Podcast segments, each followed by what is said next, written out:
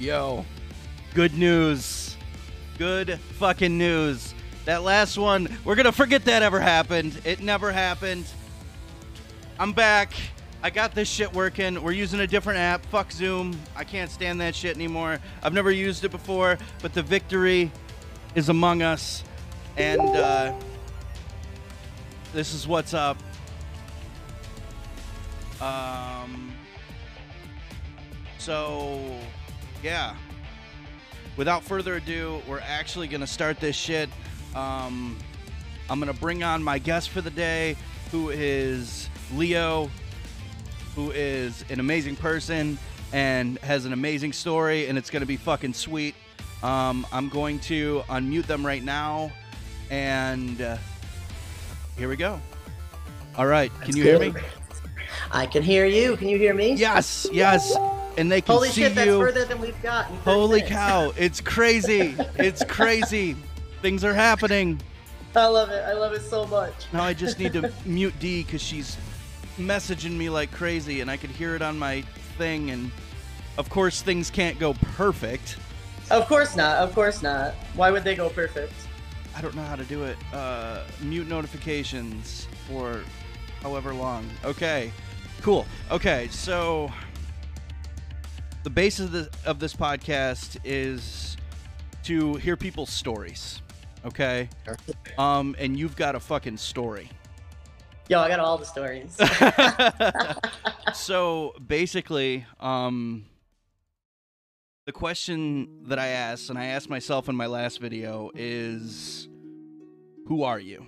And we know you're Leo, right? Yep. Um, but why are you Leo? What what what event? What events? What people? What places made you who you are? And I know that's a loaded question, especially for you. Um, yeah. But honestly, I'm just gonna let you tell your story, because this podcast is here to help people, and I feel like having you on is gonna help more people than anyone else.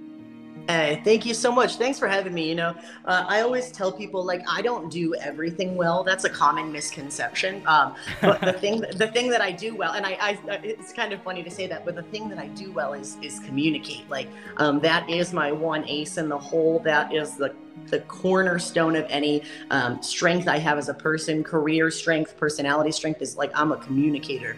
Uh, small group, large group, whatever, one person, one thousand people, put me in front of them. I'm incredibly comfortable with that. And so when you're a good talker, you can, you can, you sound like you know what you're saying about many things. Right, so, right. Yeah. So you give me a chance to talk, and like, we might have to put a, like put a time limit on this here. So, um, yeah, so uh, for those of you who are watching this on video, I do apologize. I can only see like kind of a corner of Mike's uh, face, and it's not live video. So if I appear to be wandering, it's just because I'm I'm just talking to a random Te- picture of my friend technical Mike. Technical difficulties. We haven't had any technical difficulties. I no, don't not know at all. No, no, no, no, no. Um, so I like to dialogue a lot. So feel free to like chime in. I won't feel interrupted, because um, I didn't prepare anything in specific for this, uh, and you can ask my debate partner from high school. I had the same debate partner um, throughout my high school years, my friend Morgan, and we still message each other all the time about debate and stuff. This is a great human. Um, but I would do our, uh, she would do the research for our constructive speeches.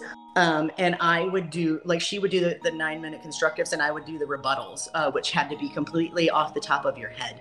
Um, so she would come in with like five or six, you know, full pages of notes. And I would come in with a sticky note with three bullet points on it.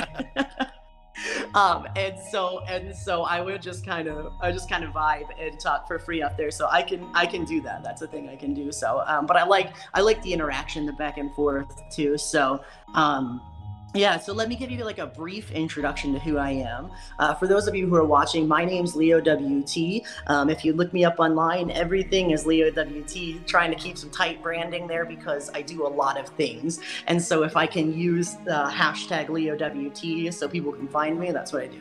Um, anywhere I go, I introduce myself, Leo W T. Um, no one can say or spell my last names, uh, my wife and I's last names. Uh, so we just go with W T, you know what I mean? Five letters and a hashtag, you found me. That's it, that's all you need. That's all you need. That's all you need right there. That is concise branding. There is no serifs on my font. Very clean, very concise, very there, right? Um, and you look at hashtag Leo W T and you can find a myriad of things, which is, is I think, kind of fun, you know? Um, it, when it comes to my story, I, I always tell people that, like, it, it only sounds like I'm... Um, like I'm a sociopath when I tell my story, but I swear to God, there's like Facebook pictures to back up everything I'm telling you. None of it is a lie. um, but so I always say that I wanted my life to be like a, like a coloring book, very, very vibrant and different on every page. And so that's kind of what my life has been like so far. Um, my parents kind of instilled in me uh, the belief that, like, I can really try anything I want to, you know. They never really like coddled me and made me think I could could could do absolutely anything, right? Because there are limitations in place, but they never once stopped me from trying anything. And I always say that um, you know, it has to be it had to be really weird to be my parents, because they raised me to be like independent and free thinking and creative and strong willed. And then I became all of those things, and then like we disagreed about things in the future. So like the person they taught me to be, like, Ah, uh, shit, you know. But, um, so yeah, so I'm Leo W T. I currently am a salon owner and hairdresser in uh, rural Western New York, pretty close to Mike here. I don't know how big the reach is, um, but when I describe our area, I like to, uh, people ask me where I'm from, and I like to start off by saying a decade ago. Um, That's excellent.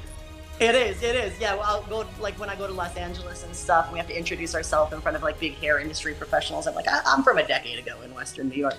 Um, but, yeah, we're a really small town. Um, but weirdly enough, I don't want to get too much into the demographic data, but, like, I'm a nerd about this sort of thing. Our town is a town of fourteen thousand. We are ninety-six percent white, I believe. Um, and it's very heavily like kind of Polish and Catholic in our area. But weirdly enough, even though we are so rural, our city of Olean is the is the urban center. Which our is city of Olean, crazy to me. It's crazy. It's the, it's it's crazy. the urban center for our area. Um, and while our county is one of the smallest in terms of population in New York State, we're one of the largest geographic counties in New York State. So that's just a little bit of a background of who we are and where we are. Um, but being myself in Olean, the current page of the coloring book, being a hairdresser in this rural urban setting, because it is both, you know, um, is very interesting, because I am uh, I am a non-binary, trans, masculine human. Yes. I was assigned, it's all of the things, like, and I don't even really like like all the words, but I'm trying to like cast a wide net so that people can see similarities to themselves in my story, you know. Um, so I am a, yeah, you know, non-binary, trans-masculine uh, human. I identify as queer. My uh, wife, she's so hot. Uh, my wife uh, identifies as a lesbian, and that, that's been a page in the storybook that we did a lot of coloring on, a lot of work on. But we own this wonderful, vibrant, very, very um, out of category salon in Olean. And it's been the most beautiful experience, because we realized that if we were here, and we felt like we didn't have a space, there were other people around here that felt like they didn't have a space. And so this page of the coloring book is vibrant, and it's different, and it's exciting, and it's new, and it's gender fluid, and it's intersectional, and it's multiracial. Um, basically, everyone belongs at our salon, and everyone who who, especially those who feel like they don't belong elsewhere, like, you can have a space to be you at our salon. And I'm not even trying to plug our business. I don't feel a need to drop our name, but to understand who I am, you can kind of understand it by the context that we've created. So, um, and you've been to the salon, so I'm sure, I'm, ho I'm hoping you're picking up on the vibes. Absolutely. Absolutely. Absolutely. There's a, there's a reason I kept coming back. Yes, this is what we like. This is what we like. So currently I'm sitting here and I'm looking around at our space, and uh, we have this kind of um, warehouse looking space, uh, really, really high ceilings, exposed piping, exposed trusses. um, very, very like urban looking. And we're right in the middle of Olean, New York. You know, I have a giant five foot tall sculpture of a fist plastered in racist sayings um, from Olean residents. It just since the George Floyd protest and solely on public Facebook forums. Like it's just, it's very much not what you would expect in Olean, and I take great pride in that. You should, as you should. Yeah. So much of my life, really who I am, it's hard to narrow down because so much of my life is, is paradoxical and it's intersectional. And I've always been this way from the very earliest thing, like times of my life. Um, you know, I understood myself to be like both an artist and a jock, both a bookworm and a skater, both, you know what I mean? Like all of these different things. Um, and, and even up into like, here I am, Uh, you know, I, I am I am uh, a lesbian and I identify as a Christian at the time I came out. Um, I am now currently a person who feels both masculine and feminine. Like to be Leo is to exist in a world of complete paradox. Um, and I think that that caused me like a lot of strife for a long time, right? There was like, there was psychological discord there. But what I've come to realize is that for me personally, I feel most myself when I embrace the paradox and I embrace the, the both poles, and I'm just like, I am expansive. Um, and that's why I like the word queer, because I'm not one thing or the other. Um, and I think that that's why, that's why I feel passionate about putting my story out there, because no, I don't really care if people know who I am at the end of the day. But what I care is that people can follow the Leo W T hashtag, can come to W T Hair, can can go on the Conversations page, can do those things, and they can find some sort of something to grasp onto that makes them feel like they're not alone, you know?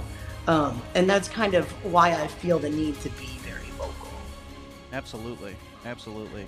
Okay, yeah. so um, so let's... Uh... Let's, you know what? Let's let's move a little bit because yeah, I, let's do I it. Feel, I feel like your your story is is awesome, yeah, and it's great. But I yeah. feel like what what's becoming of it is even better.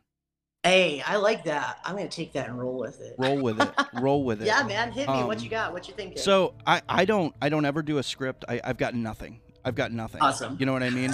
Um. so, but what I gathered from what you just said is that you're essentially, which I knew this before, essentially a social justice warrior. Yeah, totally. That's, that's what you do. You know what I mean? Yeah.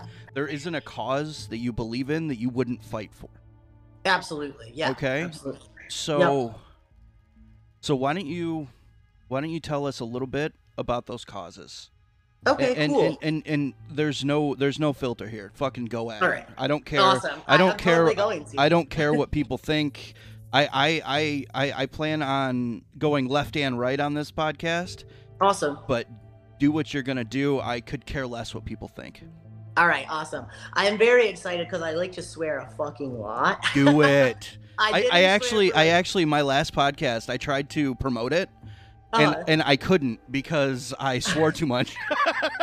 That's so funny, right? We're going underground with this. We're promoting it however we need to. So I like to joke that um, I didn't swear for twenty years of my life, so now I'm fucking making up for it, right? Absolutely. So, um, so for me, I mentioned in my story that I, um, you know, I mentioned that I that I uh, was gay and a Christian, and and I struggle with the identification of Christian now, just because the word is like so bastardized, to be honest. Um, and so many people that claim that title look nothing like anything I would want to be associated with. Absolutely. But, you know, I grew up in this evangelical church system, and I'll always be, and I will always have that background, and I have grown up and out of and beyond and all of these things, but I'll always have that background. So a quick note on what changed things for me, spiritually speaking, um, was I was in college, I was in my junior year of college to become a pastor. Um, my, my degree program was pastoral ministries at a conservative evangelical college, which happened to be located right outside of New York City, which is, I think, what made the turning point for me. Um, but up until I went to that school, I was I was struggling with, am I gay? And then when I was there, I realized that I was gay. And that's really cataclysmic when you come from a conservative evangelical world, because I really, I, I was so evangelical and conservative that I actually just, for the first part of my life, just kind of thought I was going to be celibate and be a missionary of some sort, because it wasn't an option for me to like women. Wow. If I'm being completely honest. That and is... I was sold out to that. I was okay. Oh my God. That had to have been like crushing. Yes. To, to be in a shell. Yep. Like absolutely. That. Oh my absolutely. God. Absolutely. And I drank the Kool-Aid so much. Like I really, really, really, all of the good parts of my heart believed in that and believed in the positive opportunity of being a Christian. And and for so for me to come out, it was crushing. It was an absolute and utter deconstruction of my entire worldview, because I had to be, I knew that I would lose everything if I came out. And I'm not speaking with hyperbole. Like, um, Uh, I have a, I have a good relationship with my mom now, man. I fucking love that woman. She is like, I love her. She's she's one of my favorite people in the whole world, you know. Um, and moms are always like a little bit crazy, but like so are we, you know what I mean? So, right. But we've worked hard to reconcile. But at the time I came out, I knew I would lose my family. I knew I would lose any and all um, leadership positions I had on campus. I knew that I would not be allowed to um, help in any public capacity at school, and I knew that I would be sacrificing my career options. But But for me, as someone who from the age of five understood themselves to be called to be a pastor, I had to actually be willing to to, to all offer up my sense of vocation and calling on the altar of authenticity. And and so for me, it was a no small decision. Like I always laugh when people like insinuate that I'm giving in to my sinful ways. Like there was no giving in to being gay. Like I fought tooth and nail to have the identity I have right now. Right. And so what happened while I was at this school, um, I, I really, I can't fuck with that denomination anymore. Um, they are oppressive and they are misogynistic and they are homophobic. But one thing that my, the, the, the denomination I was involved with, with wasn't is they were not racist and they were pro-social justice. And so in the church I grew up in, which was in an area similar to Olean, I we didn't really talk about social justice much. Like we talked, my parents were always helping people and doing stuff, um, and they're very like good people, you know what I mean? But but we didn't preach about the ideology of social justice. And um, when I went to N I A C, that was a term that started coming up in my head. And that's when the, the switch flipped for me, um, like you said, uh, of being that social justice warrior, because it was like, it was as if I was in a dark room and a light bulb turned on. Um, it gave a scope and an understanding and an anchor to why I wanted to be a person of some sort of faith or religion, because I believe deeply in the cause of social justice. And I believe that religion, if played out in a vacuum and in, in a space where human ego didn't get in the way, the, the main cause or the main purpose or function of religion is not the afterlife. It is creating social justice in the world we're in now. Like when people want to talk about the Lord's Prayer, like thy kingdom come, bro. It's not like, it's not like take me to, to take me to heaven, take me to your kingdom. It's like, yo, I'm going to bring the kingdom of heaven to earth right here and right now. So those ideals of social justice and of equity and of taking care of the poor and welcoming the immigrant and loving the marginalized and forgiving the debt of the poor, like those are the things that would bring the kingdom of heaven to earth. Uh, now I'm like getting into preacher mode here, but that's okay. I love it. yeah. Yeah. So, so that's when the switch turned for me. And I just had so much internal dissonance because, because I knew I was gay, but I also believed deeply in these things. And so when I came out, I essentially felt like I was sacrificing my sense of vocation, not even occupation, but absolute vocation. Like this is who I'm supposed to be in the world. And that was catastrophic, to be honest. Um, after I came out, I ended up in a period. It's a, it was about a three-year cycle of what's called adrenal uh, burnout. It's like a legitimate adrenal, uh, or it's a legitimate psychological condition where you just, you literally push yourself so hard and so fast that you burn out all of your energy stores. Um, so I had burnt up all of the, the adrenaline in my body, and I entered just, well, I, the thing about adrenal burnout is you don't realize you're in it until you're in it, you know? Right. So uh, about a year and a half into adrenal burnout, I couldn't get out of bed. Uh, I couldn't function. I was like sleeping all day. I didn't drink coffee up to that point, but I had to drink coffee just to get up to go to class. Like it was massive. And I was just trying to get out of senior year. Um, I had come out, I was like not not speaking with my family. Um, you know, I, I they had taken the money out of my bank account. My school had tried to kick me out. They put me in a single so no one would catch the gay. Like it was just very catastrophic, you know? Oh my God. Um, Yeah, it was wild. And I could go into detail about that, but um, just another podcast, right? The whole point of th- what I'm saying there is, is I stripped down my faith to my non-negotiables. Um, what is it that I wouldn't give up on even if the church gave up on me?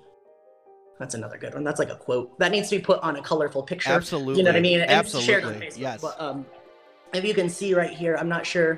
Can you see both of my knuckles in the frame? Yes.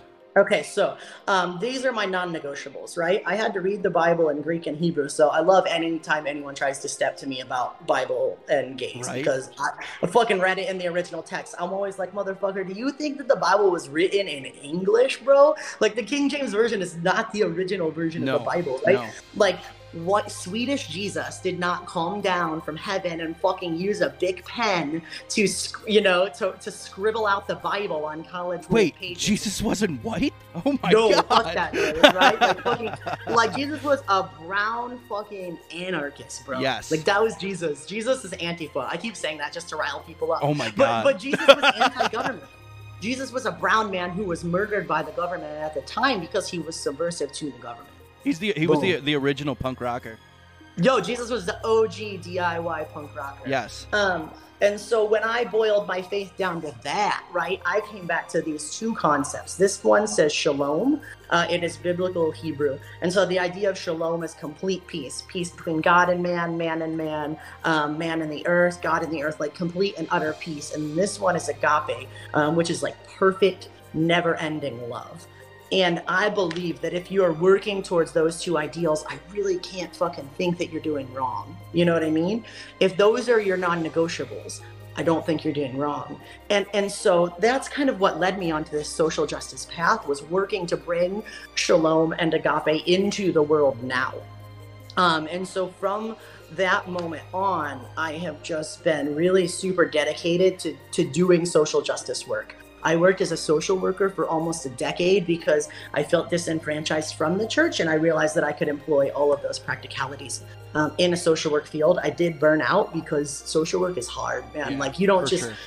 yeah, like the, my first day as a social worker, I ended up cleaning up a, hu- a bowl of human urine and um, having to help extricate like uh, pills from someone's vagina. Like it was just serious. Oh my like, God. It was my fucking first day, bro. You know what I mean? Jesus. Uh, but like, but like, you know, I also got to sit with that person. I got to drive her to her methadone clinic, and we had like this really honest conversation when she was lucid on the way. And I was just like trying to talk to this girl. And it turns out that, you know, we went to the same high school, and she was only like a year older than me, I think. And just some things got really fucked up for her. And she was, you know, battling with addiction. And to be honest with you, like, I don't know if she's alive today. And I, I hate to say that, but like, that's the kind of work that I think it fucking brown, punk rock, anarchist Jesus would be totally vibing with in twenty twenty.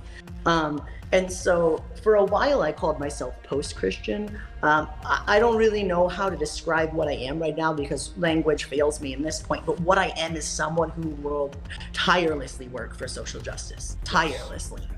And most recently, we've seen that play out um, as being a part of, um, you know, being a part of the Black Lives Matter movement uh, nationally, uh, protesting regularly, all these sorts of things. Um, but then I've also been working with a group of people um, to to facilitate an organization called the Olean Regional Justice Coalition. Um, we are a group of like a super intersectional group, like. I can't, uh, like, our, our makeup is so funny, but just a completely intersectional group of people that are working towards social justice in the Olean area.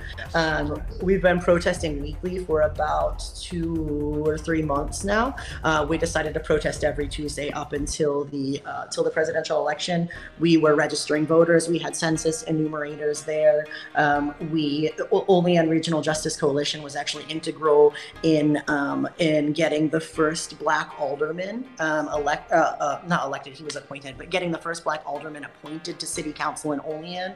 Uh, we, uh, I personally, along with uh, the rest of the O R J C team, J C team, drafted the Diversity and Equity Committee proposal that was just passed. Uh, so a, a proposal that I put together was actually like put into canon, I guess, of our yes. local city government. Um, so, so I've been working a lot on that lately, which has been fantastic.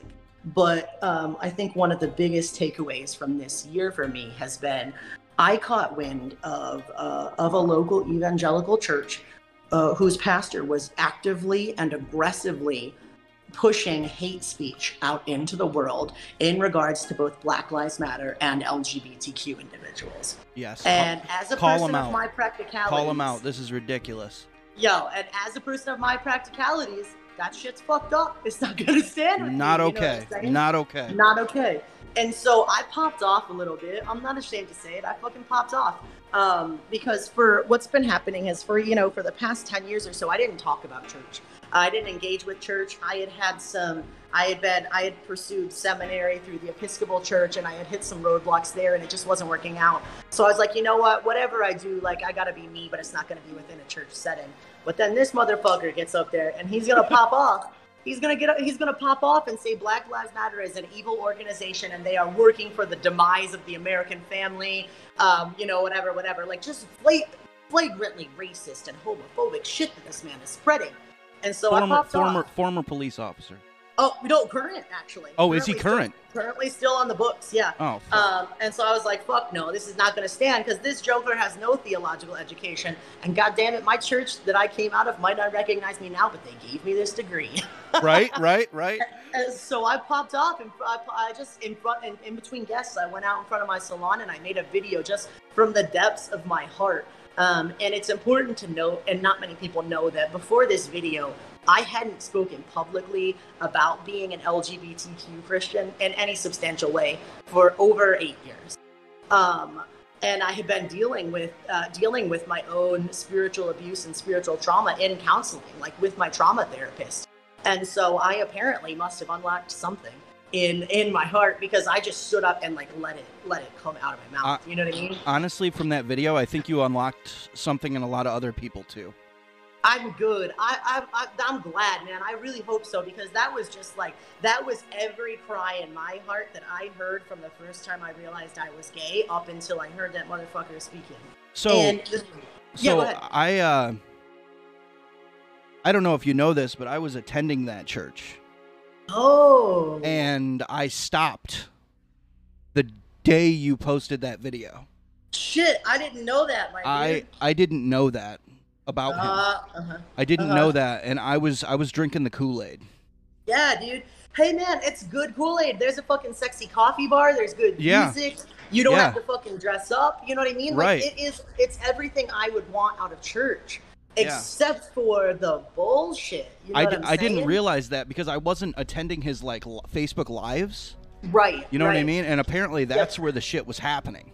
Yeah, exactly. So many people came up to me and were like, I actually, so many people came up to me, to be honest, and were like, yo, I'm out. Like, you're not, you are not even close to the twentieth person who has told me that they left after they saw that, which, like, yeah. that was never my aim. My aim in making that video, T B H, my honest aim was to speak about the evangelical church as a whole. Yeah. Because the evangelical church in America is fucking westernized, bastardized, um, prosperity, gospel, cisgender, heterosexual, fucking um, capitalistic bullshit. Yes. The evangelical churches as a whole, and I'm not saying all evangelicals, because please understand me, I know a ton of good evangelicals who want to see the reclamation of that word, but in, in a broad stroke, most evangelical churches in America are a bastardized version of what the gospel was meant to be. Yes. They are they are not attached to church tradition. They have no ties to the historical church, and they have no oversight. Non-denominational evangelical churches have no one keeping track of what they're saying or doing. Yes. I'm not a huge institution fan, but bro, it would seem to me that you should have some sort of oversight, especially if you have no theological education. It, absolutely. I mean, at, at that point, it becomes... I mean, just call it how it is, a cult. It is. Yeah. It is. It's a cult of the sexy coffee bar, dude. Yeah. and, and, and the thing is, is, is like churches like, like the one we're speaking of, and the evangelical church as a whole, tend to be the ones speaking the loudest with the most condemnation. If you'll notice, yesterday, fucking Pope Francis, who's a gangster. Yes. Pope Francis wrote, right, bro, the Catholic Church is directly tied to the Book of Acts church. Yeah. The Catholic Church can trace its lineage all the way up from the from the cross to the Vatican, yeah. right? And I'm not saying that institution is perfect. And I am not saying that sometimes there needs to be space for like ruach, which is like a Hebrew word that means like breath of life, basically. Mm-hmm. And sometimes institutions stifle that. But the Catholic Church has some sort of grounding. They have some sort of process, right? And the head of the Catholic Church, who is deemed to be God's voice on earth, who is deemed to be infallible, who has risen up out of this institution, he said, gay people are humans and they deserve human rights. Yes. And then we got motherfuckers over here in their prefab churches that are prefab buildings with fucking McDonald's theology that they got from someone who got it from someone else who got it from a fucking little tract. Absolutely. Instead of the actual Greek and Hebrew, they're popping off and telling people that gay people are going to burn in hell and that you should worship the badge. Ugh. Fuck that. Yeah, fuck that. I can't even. I gotta grab a delivery real quick. Yeah, do your thing. Do your thing. So long. You do. I'm at my place of business right now. Um, of course. So yeah, so so these people who have no theological backing, and I'm not saying all evangelical pastors, because some do. Like I've sat under some well-studied evangelical pastors who have doctorates, who have at Masters of Divinity. But this motherfucker here, mm-mm, no. No. The Pope's gonna come out and say it like, I'm not even Catholic, bro. And I give credence to that because they are part of the historical church. Yes. And the mainline churches in America, uh, Episcopal, United Church of Christ, Presbyterian, um, uh, I'm missing Lutheran, like they're they're affirming. And they're not just tolerating, they are affirming L G B T Q individuals, L G B T Q leadership, racial diversity, social justice. Like this is not new. The majority of the church, if you want to look at it, the majority of the church has realized that there was that that, that there was errors in biblical translation mm-hmm. because of political agenda and yes. money. Yes. Um, the majority of the church has realized, bro, it's cool. Gay people exist. They are, and they are holy, and they are called, and they are just like you and I. Yes. But then this sliver of, ev- uh, of evangelicalism. And partic- and it's not even all evangelicalism. If we're being really honest, it's white American evangelicalism. Yes. It's a fucking cancer. Yes. And those are the ones with the megaphones screaming that people are going to hell. Yes. And I'm sorry, but it's got to the point where even these, these American evangelicals are going overseas to press Western gospel on, on countries in Africa, on, on countries in India, on uh on, on, on places in Russia. Like they're going over and they're spreading this bastardized white prosperity gospel, and it's detrimental and it is harmful and it is damaging yes. to the psyche of our world. Yes. It's it's mind-boggling to me that the people who literally know the least are speaking the loudest. Hey, that's, it's not okay. The, the the the thing about it is though is people who don't know the truth are people that are going to speak the loudest because you, I mean, I'll just, I'll, I'll quote my favorite redneck. You, you can't fix uh-huh. stupid. Yeah. You know, like you, you, you can't fix it, you know? You can't, you know what I mean? And, and and this is, once again, please understand, I'm not saying that you have to have a master's of divinity or a doctorate of divinity. I am not saying you have to have those things to have an understanding of religion and spirituality. I'm not. Right? But if you're going to lead a faith community, if you are going to be an active participant in the, the the world at the moment, you should have some backing. Yes. You should have some understanding. You should have some training.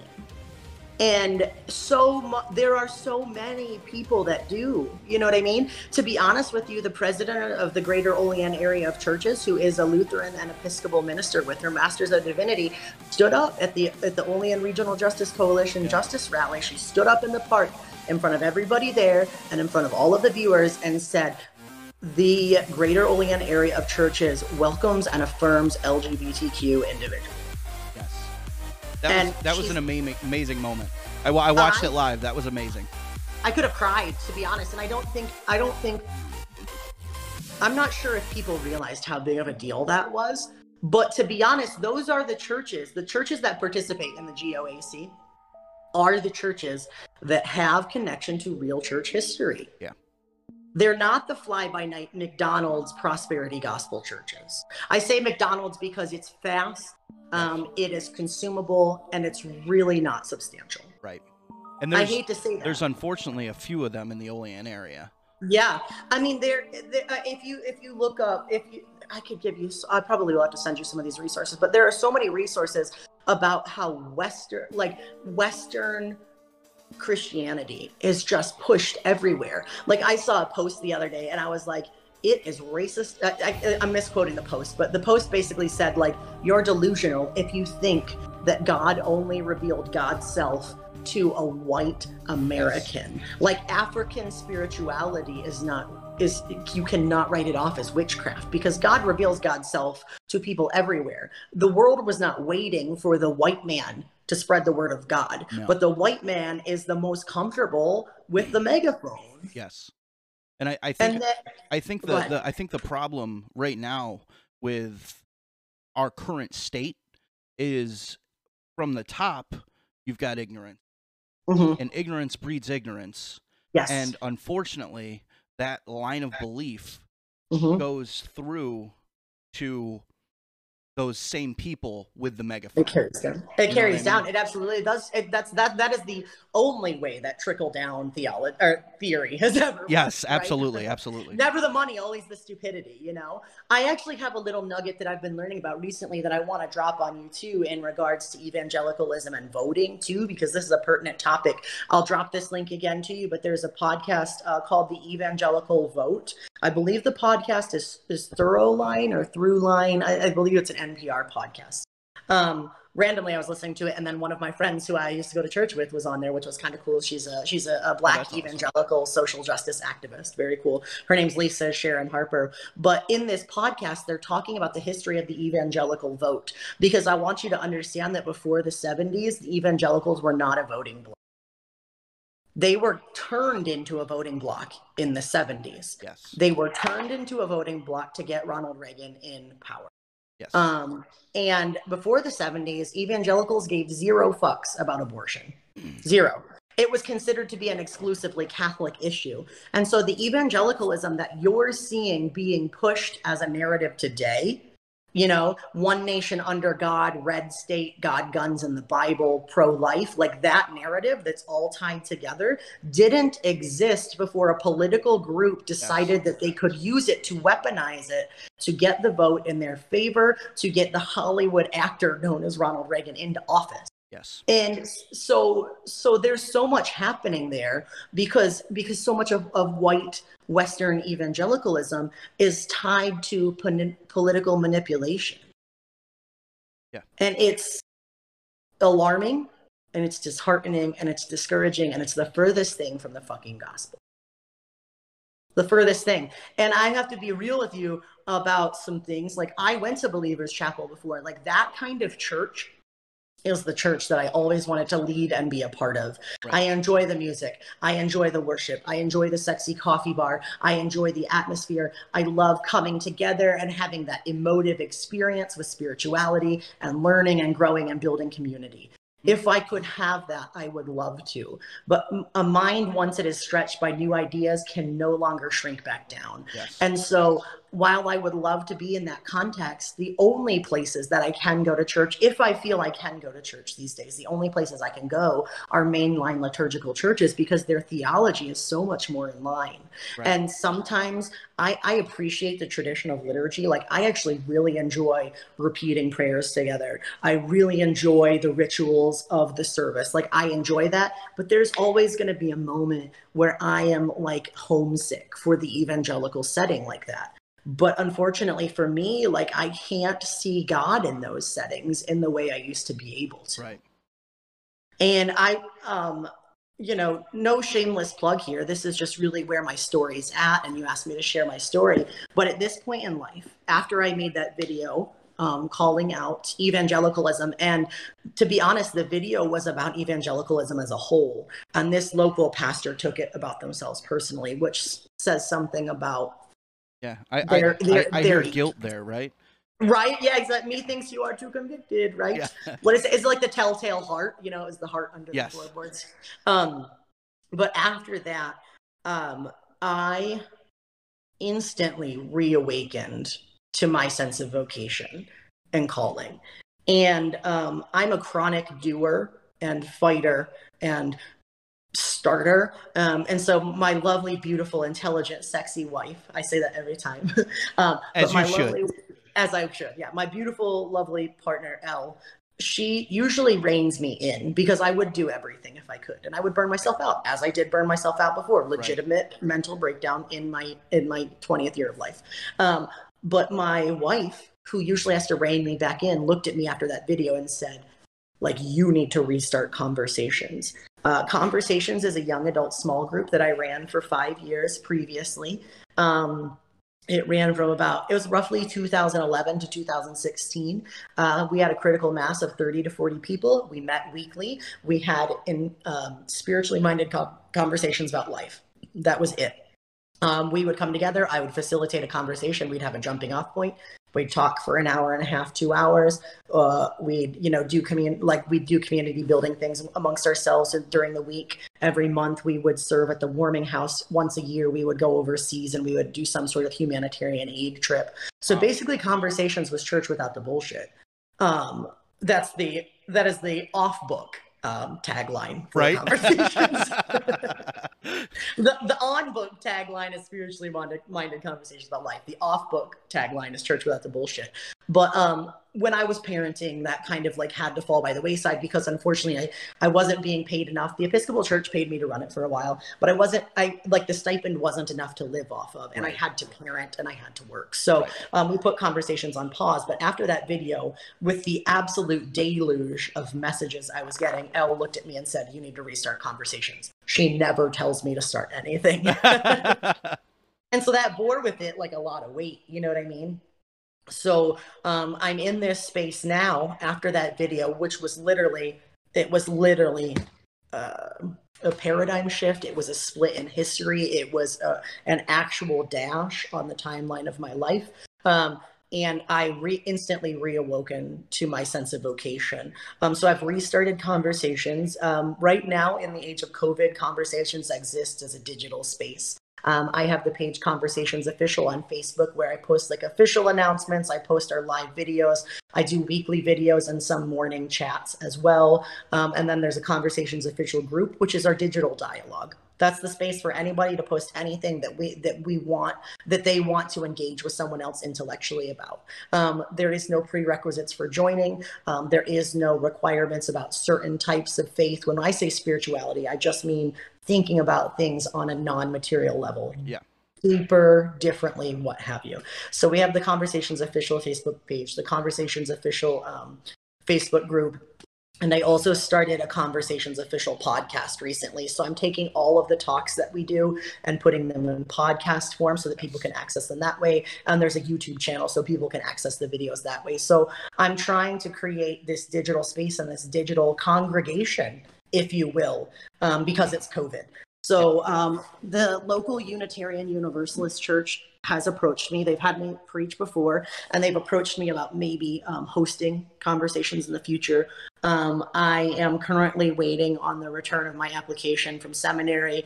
Um, I've applied to uh, start my Master's of Divinity study, and I'm working um, with the um, United Church of Christ towards ordination in their denomination because they are one of the first uh, mainline churches to em- embrace L G B T Q individuals. They are literally, their whole denomination is about social justice. Um, and they believe in me. And it's been a minute since someone has believed in me, you know, um, in that sense. In that sense, right. Yeah. So I'm hoping to um, start, well, I already have started a digital conversation and a digital safe space and a digital congregation.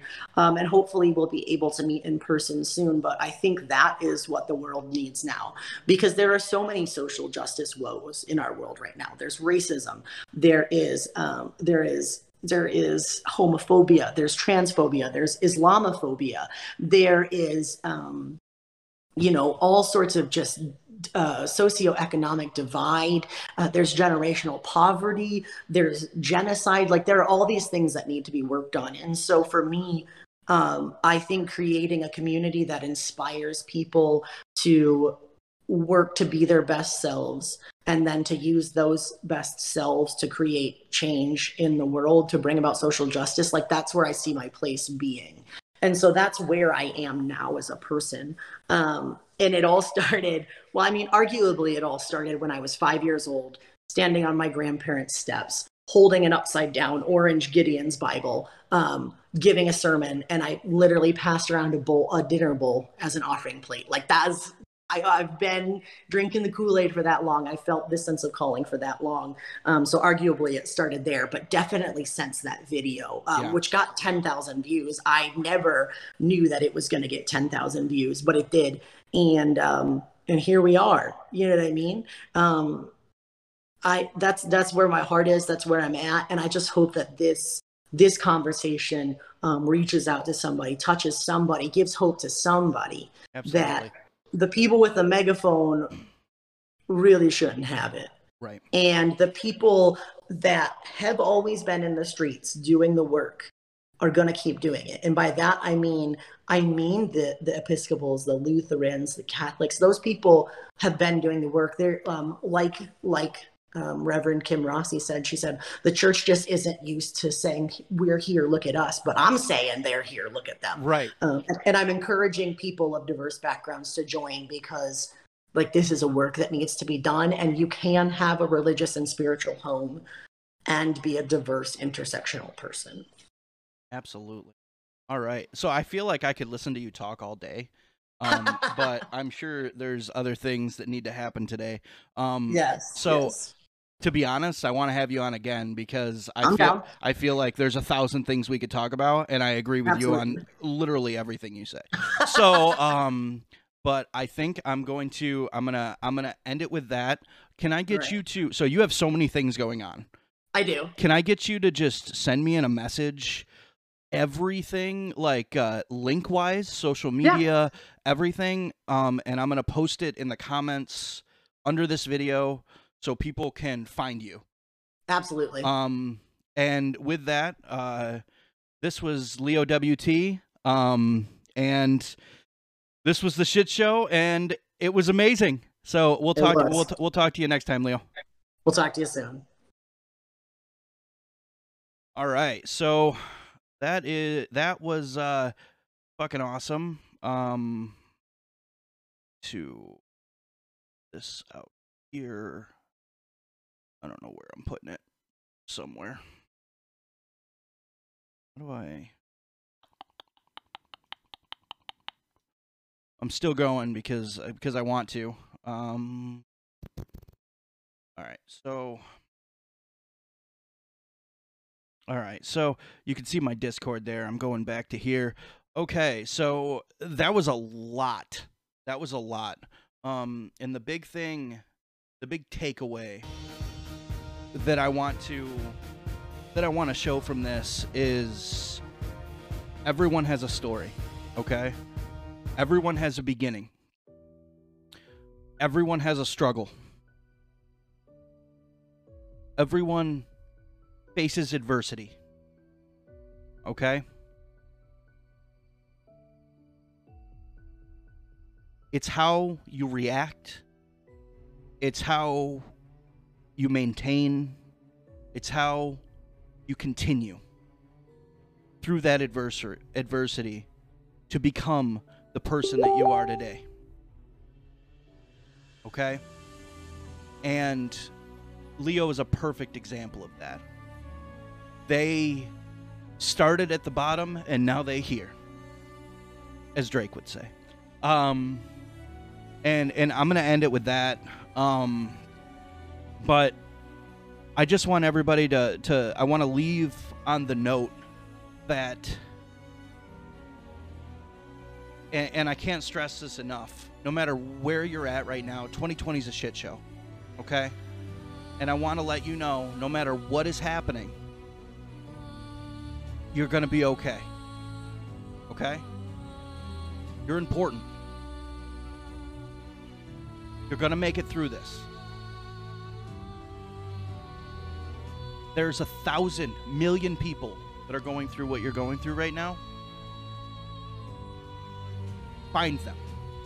Speak to them. Be open. Be honest. We're all in this together, okay? And that right there is what I have to say about twenty twenty. And that was the shit show.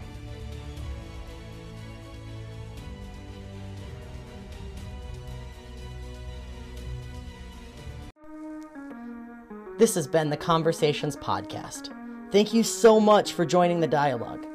If you have any questions or comments on the episode, about conversations in general, or just need some safe space to talk, join the digital community on the Conversations Official Facebook group and Facebook page. You can also find us under Conversations Official on YouTube and Instagram. And of course, please take a second to rate, follow, and share this podcast so that we can continue to build the conversation. I'm Leo W T. Thank you so much for listening.